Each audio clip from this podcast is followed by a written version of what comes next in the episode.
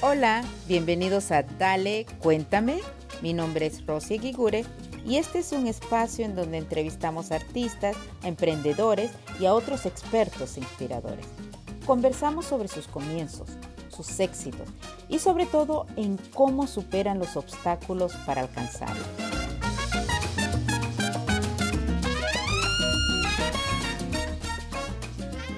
Hoy, continuando con la celebración en la Semana de Acción de Gracias, conversamos nada menos y nada más que con Cecilia Bográn. Ceci es nuestra estrella aquí en el sur de California, en donde la ven a diario por Univisión desde hace muchos años. Ceci ha transmitido en todos Estados Unidos también en diferentes programas de la cadena y es una personalidad muy, muy querida a quienes la ven y a donde quiera que ella va. Y hoy aquí en Dale Cuéntame, ustedes irán descubriendo un poco más del por qué ella es parte de nuestro orgullo latino. Disfruten.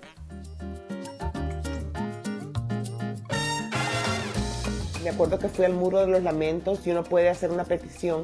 Y yo le pedí a Dios que me premiara con una familia. Y no les miento, cuando yo regresé, yo conocí a mi esposo, salí embarazada.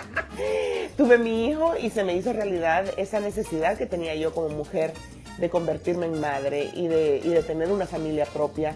Y, y, todo fue gracias a eso y encima me gané el Emmy.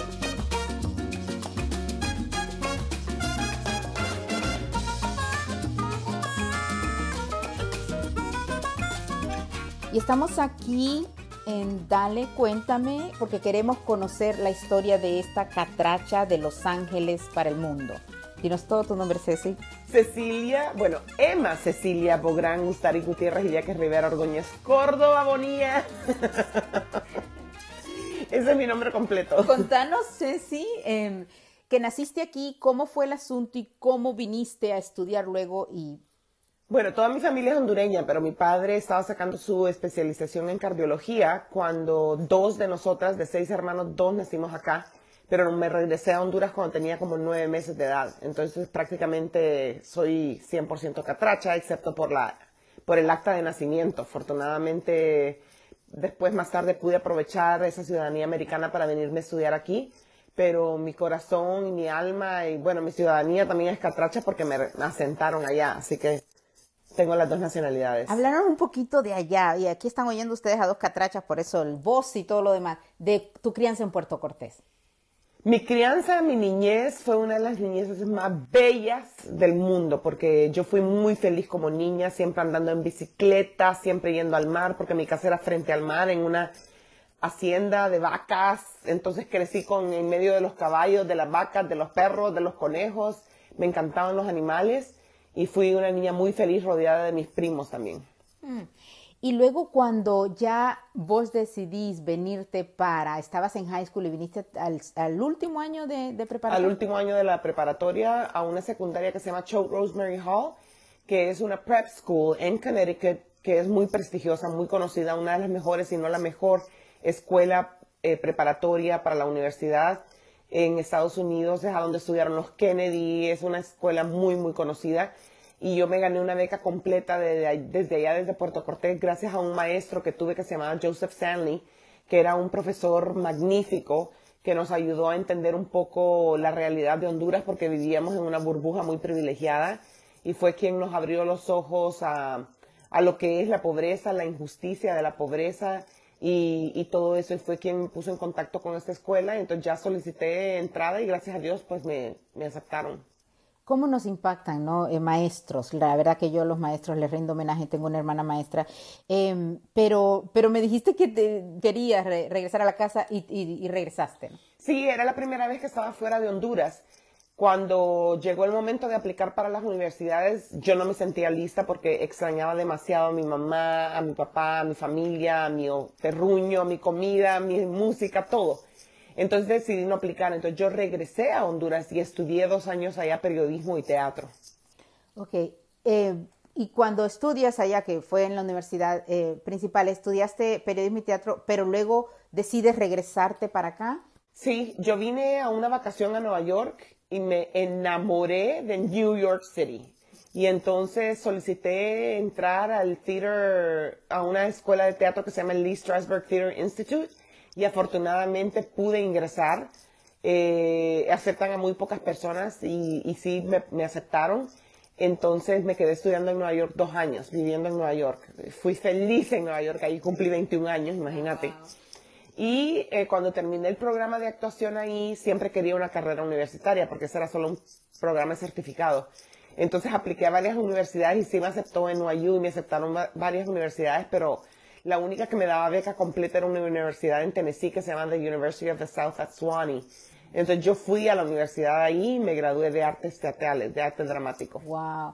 Y, y si ven, se oye facilito, pero el haber sido aceptada desde eh, Puerto Cortés con una beca en ese lugar, eh, tiene sus méritos. No es fácil, es un trabajo duro. Y esto como para que me hables un poquito de la educación para los muchachos, ¿no?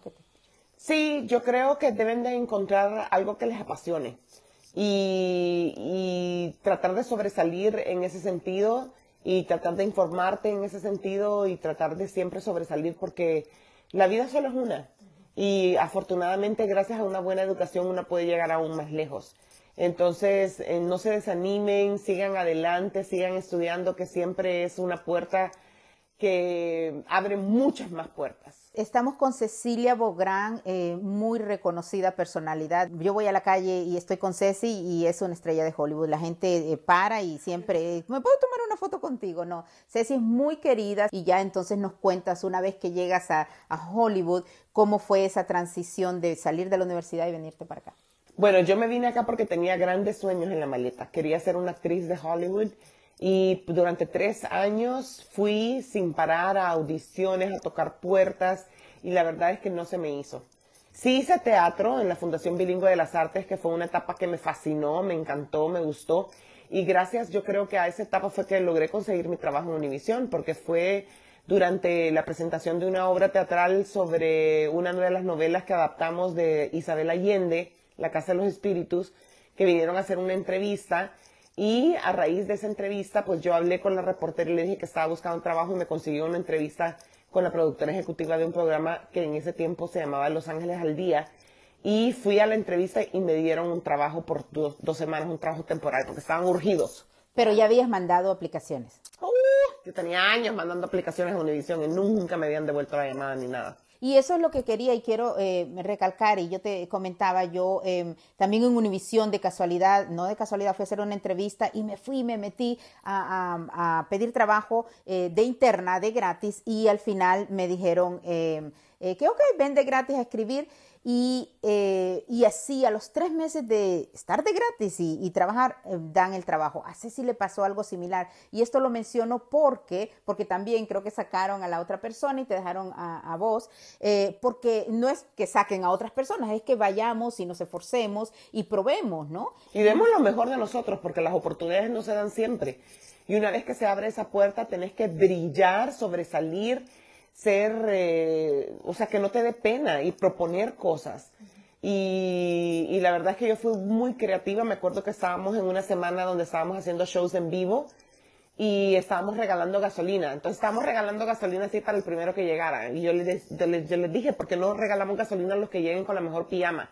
¿No? Porque somos un medio visual. Entonces así enseñamos a la gente llegando en pijama con los rulos y todo y a esas personas les dábamos gasolina. Y así me inventaba un montón de competencias y cosas, segmentos muy creativos y muy divertidos. Y eso fue lo que le gustó a mis productoras.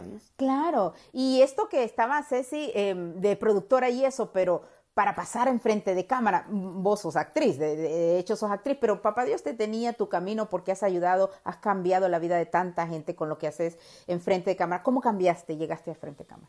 Bueno, yo estuve de productora como por tres años en Univision, fui creciendo, primero era productor, asistente de producción, después fui coordinadora de invitados de un show, después fui productora de segmentos, después fui productora de un programa y, pero mi, siempre mi deseo era estar frente a las cámaras.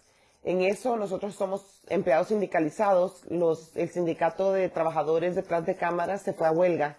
Entonces mientras estábamos en la huelga, yo no estaba bajo contrato. Entonces fui a pedir trabajo en Telemundo y me hicieron una prueba y esa prueba que hice, una historia, les encantó y la sacaron al aire.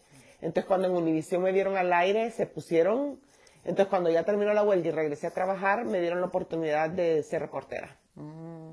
Y, de ahí para allá, pues nadie te ha parado. Han sido más de dos décadas, más de media docena de Emmys. Ceci, cuéntame sobre tus Emmys y, y, qué ha sido lo más importante. Bueno, tengo seis Emmys, pero el que está más cerca de mi corazón es el que me gané por una serie que hice de seis partes que se llamaba Israel, aquí es donde. Viajamos a Israel a realizar un recorrido de los lugares históricos de Jesucristo y en ese tiempo yo me acababa de divorciar y estaba pasando o atravesando un tiempo muy difícil de depresión personal y me acuerdo que fui al muro de los lamentos y uno puede hacer una petición y yo le pedí a Dios que me premiara con una familia. Y no les miento, cuando yo regresé, yo conocí a mi esposo, salí embarazada, tuve mi hijo y se me hizo realidad esa necesidad que tenía yo como mujer de convertirme en madre y de, y de tener una familia propia y, todo fue gracias a eso y encima me gané el Emmy. Encima entonces, te ganaste el Emmy, eso es increíble y yo creo que son de las cosas en donde nosotros sabemos la presencia de Papá Dios. Si alguien duda, yo de nuevo, imagínate, vas allá y pedís eso y luego tiene un, un esposo que, Rick, que va a estar escuchando esto y que va a entender el español aunque diga que no, la adora, es un músico que le hace canciones, es un músico maravilloso y vamos a pasar a la parte de la música. Em, y tiene un hijo maravilloso, imagínense, de dos personas que son, eh, ¿para qué? O sea, ustedes están con ellos y les alegran la vida y tienes eh, este niño que es una preciosura, que lo adoramos. Cuéntanos de convertirte en madre. Bueno, al principio fue doloroso porque eso de parir, que no te cuenten, que no te digan si duele pero una vez que tienes ese bebé en brazos y una vez que comienza el proceso de, conocerlo, de amarlo, que se multiplica exponencialmente, es increíble. Uno ejercita músculos en el corazón que ni sabía que existían. Es una experiencia muy bonita. Yo creo que como mujeres no nos realizamos plena y completamente hasta que somos madres. Porque la verdad es que abre otra etapa, otra parte de tu corazón y de tu vida muy, muy especial. Y Eric Emilio para mí es mi todo. Pero también creo que es importante que como mamás no nos olvidemos de nosotras.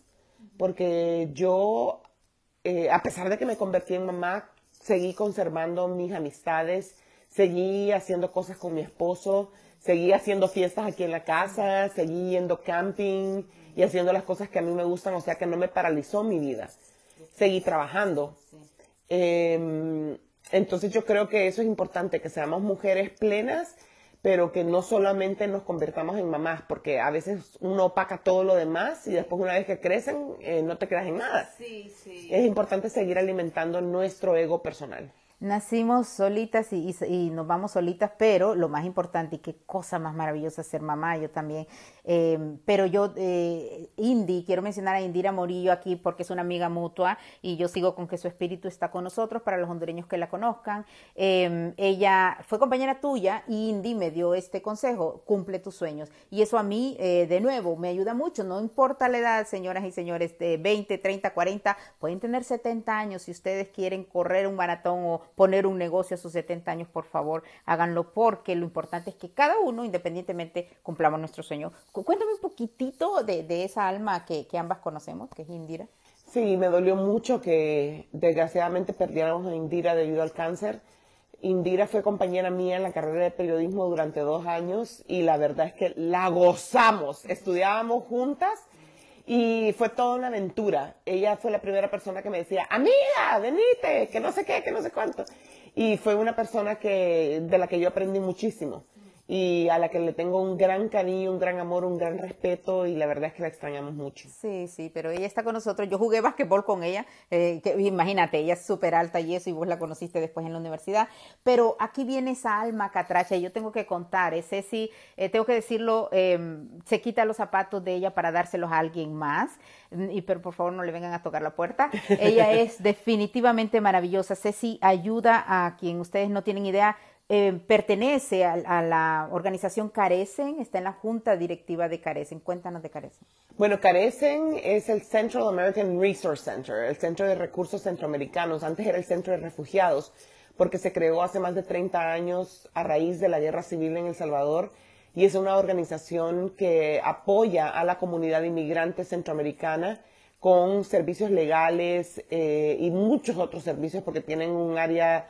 de, padres, de ayuda a padres de familia, de clases de ciudadanía, de clases de liderazgo, pero lo más, lo más fuerte es el apoyo legal. Tenemos unos 80 abogados y, paralegales que ayudan en los casos migratorios y lo hacen de una manera gratuita o casi gratis, se cobra lo mínimo y ayudan al principio a muchas personas centroamericanas, pero ahora en realidad cualquier nacionalidad que se acerca a Carecen recibe una mano de ayuda y es una organización que está muy cerca de mi corazón porque tienen un compromiso claro con la comunidad inmigrante y también viajan mucho a Washington y son parte de, de, la presión que se le tiene que poner al gobierno actual, ¿no? Para, para llevar a cabo leyes que nos beneficien. Y Ceci, eh, de nuevo, Cecilia Bográn, con quien estamos hablando, está en la junta directiva y es clave en este trabajo que hace. Ceci, además de haber recibido más de media docena de Emmys, Ceci recibe premios por todas partes precisamente por ese corazón, de nuevo. No solamente es esa cara y ese cuerpazo que tiene esta mujer, sino que es, es, es una alma, un corazón enorme.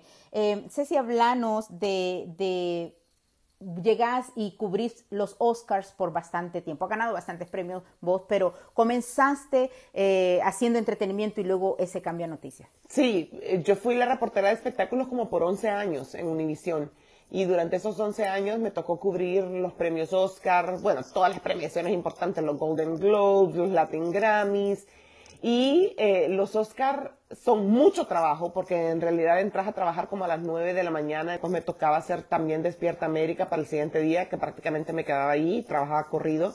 Entonces sí era mucho trabajo, pero también era muy divertido y muy satisfactorio. Y yo creo que algo lindo es que nosotros nos concentramos más en los artistas latinos que estaban nominados, entonces siempre tuve la oportunidad pues de resaltar el trabajo de grandes cineastas mexicanos, de grandes actores, latinos que han pasado por esa alfombra y que afortunadamente siguen poblando esa alfombra año con año. Y eso es lo que estamos haciendo aquí, resaltando a esos latinos como vos, que has hecho maravillas. seguimos con esa transición que me contabas, o sea, si la mirábamos en el ISCOS, en cualquier parte, como eh, presentándonos los Oscars y, en entretenimiento, pero cambiaste a noticias y, por qué y cómo y en este programa que Ceci es presentadora y, reportera, ¿qué es lo que más te gusta y la transición? Bueno, el espectáculo empezó a cambiar mucho y se comenzó a convertir en puro chisme y en pura, no sé, como calumnia y buscar cosas negativas de los artistas y a mí ya no me gustó. Y la verdad es que vino la crisis de por ahí por el 2008-2009 económica y yo pensé, si no me cambio, si no me reinvento, voy a perder mi trabajo, porque básicamente lo primero que sale es espectáculos, ¿no? Porque noticias siempre se necesita, deportes también. Y por eso decidí hacer el cambio a, noticias y hablé con mi jefe y se me hizo difícil porque estaba acostumbrada a sonreír siempre en cámara, ¿no? Y a presentar cosas alegres y estar en conciertos y estar en la fiesta y en la farra. Y de repente estar cubriendo el terremoto en El Salvador eh, o, o, un asesinato en Compton era muy distinto. Pero, pero fue una transición difícil, pero la logré y, y estoy muy contenta de haber hecho ese cambio. Y, esa transición es tan difícil que ahora a Ceci le toca, son muchos años, cubrir terremotos, cubrir incendios horribles, cubrir las matanzas. Eh, estoy segura que Papá Dios te carga, pero te carga sobre todo, sobre todo por esa bondad que tenés, Ceci. O sea, sos una mujer súper buena y, y los logros que has tenido y que vas a seguir teniendo se basan en eso. Em, ¿A vos te, gusta ese horario? Me decís, contame un poquito de ese horario. Sí, yo entro a las tres y media de la mañana, salgo a las doce y media del día porque el noticiero es en vivo a las cinco de la mañana, o sea que todos los días me levanto a las dos y media de la madrugada. Y la verdad es que a mí me encanta porque no tengo que lidiar con el tráfico de Los Ángeles que es sumamente espantoso. Y además el noticiero de la mañana tiene una dinámica muy fresca, muy hay una camaradería entre los compañeros muy distinta, yo creo, los noticieros de la tarde. Y eso es lo que me encanta. Y además me permite pues regresar a mi casa, tomarme mi siesta y estar lista para recibir a mi, a mi hijo, para hacer tareas, para lo que se tenga que hacer. Entonces a mí sí me gusta mucho el formato del noticiero de la mañana y yo creo que mi personalidad se acopla muy bien a ese formato. Y, y, y, y lo, y tengo que pasar a, Eric porque eh, no solamente para recibirlo y hacer tareas, esta mujer que madruga esa hora, que ayuda a todo el mundo, eh, lo lleva a tenis, yo sé que, han elegido, ¿no? Pero lo lleva a tenis, lo lleva a actuación, lo lleva a los Boy Scouts. Yo creo que eh, Eric, y además ha estado en todo, y, y Ceci es una mamá estelar de verdad, ¿no? entonces, no quiero irme a la parte final quizás, pero sin decir lo que vos haces con la música. Cuando vamos en esos road trips, Ceci escucha reggaetón porque le fascina. Lo acepto, lo confieso. Yo sé que es la música más machista, la letra más horrible, pero la verdad es que los ritmos son buenísimos. Y yo desde hace 20 años me enamoré del reggaetón y qué les puedo decir, soy una catracha y me encanta esa música y yo todos los días escucho noticias en, la radio cuando vengo y voy al trabajo porque es lo que me toca, ¿no? Y lo que me encanta. Pero los viernes en la tarde cuando ya salgo de trabajar lo primero que pongo es mi estación de reggaetón y yo vengo feliz porque es un ritmo muy contagioso. Me encanta bailar y me pone alegre, me pone feliz. Claro, y, y yo recuerdo que hemos ido eh, manejando a los viñedos y esto, y también la música romántica. Es para mí un orgullo, de verdad, en este caso sí llamar a Ceci una amiga, pero habemos tanta gente que te podemos llamar amiga. Yo recuerdo una amiga tuya muy cercana, me dice, yo digo que yo soy la amiga de Ceci, pero ella es amiga de todo el mundo. Ella tiene una familia aquí en, Los Ángeles que es, increíble y cada vez más grande. Tiene un corazón muy grande, ¿no? No sé cómo resaltar eso. Pero una de las cosas que me encantaría que aquí en Dale Cuéntame eh, se llevasen de esta entrevista en donde resaltamos orgullos latinos como Ceci es es que no es de la noche a la mañana, es que son decisiones que se toman en la vida, tanto como cuando quiso venir a high school, como los lugares en donde estudió, cuando se mudó a Los Ángeles o cuando cambia de entretenimiento a noticias, que son decisiones y trabajos duros. Eh, que hay que hacer. Contame sobre eso. Sí, yo creo que para realizar cualquier cambio y para poder crecer como persona, como ser humano y como profesional, tienes que salirte de tu área de confort. Y ese salir del área de confort, yo sé que es difícil, yo sé que te pueden temblar las canillas, como dicen por ahí, pero es necesario, porque los, los frutos que cosechas al otro lado son aún más dulces.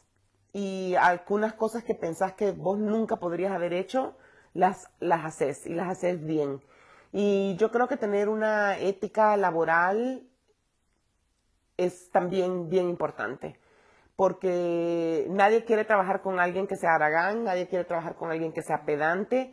Entonces yo creo que tener una buena actitud también te puede llevar muy lejos y tener un buen corazón y ser cordial y, y ser compañera de verdad, ¿entendés? Porque yo en mi trabajo una de las cosas que siempre me decían es que no compartas tus contactos, tus contactos son tus contactos. Y para mí, si una persona viene conmigo y me pide de buena manera y me dice, mira, estoy trabajando en esta historia y no tenés yo siempre comparto y fíjate que eso no me ha truncado mi crecimiento. entonces, entonces yo creo que una de las cosas que he aprendido en la vida es que ser buena gente te puede llevar muy lejos. Oh, definitivamente. Y, papá Dios te va a llevar de verdad mucho más de lo que te ha llevado con tantos premios. Gracias, Ceci. En su Instagram, Ceci pone mis posts son real, porque los posts de Ceci son real.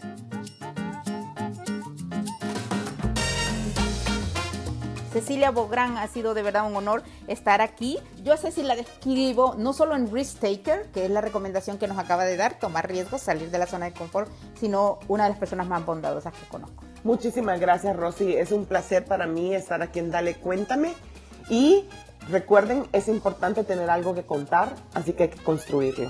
Ah, thank you.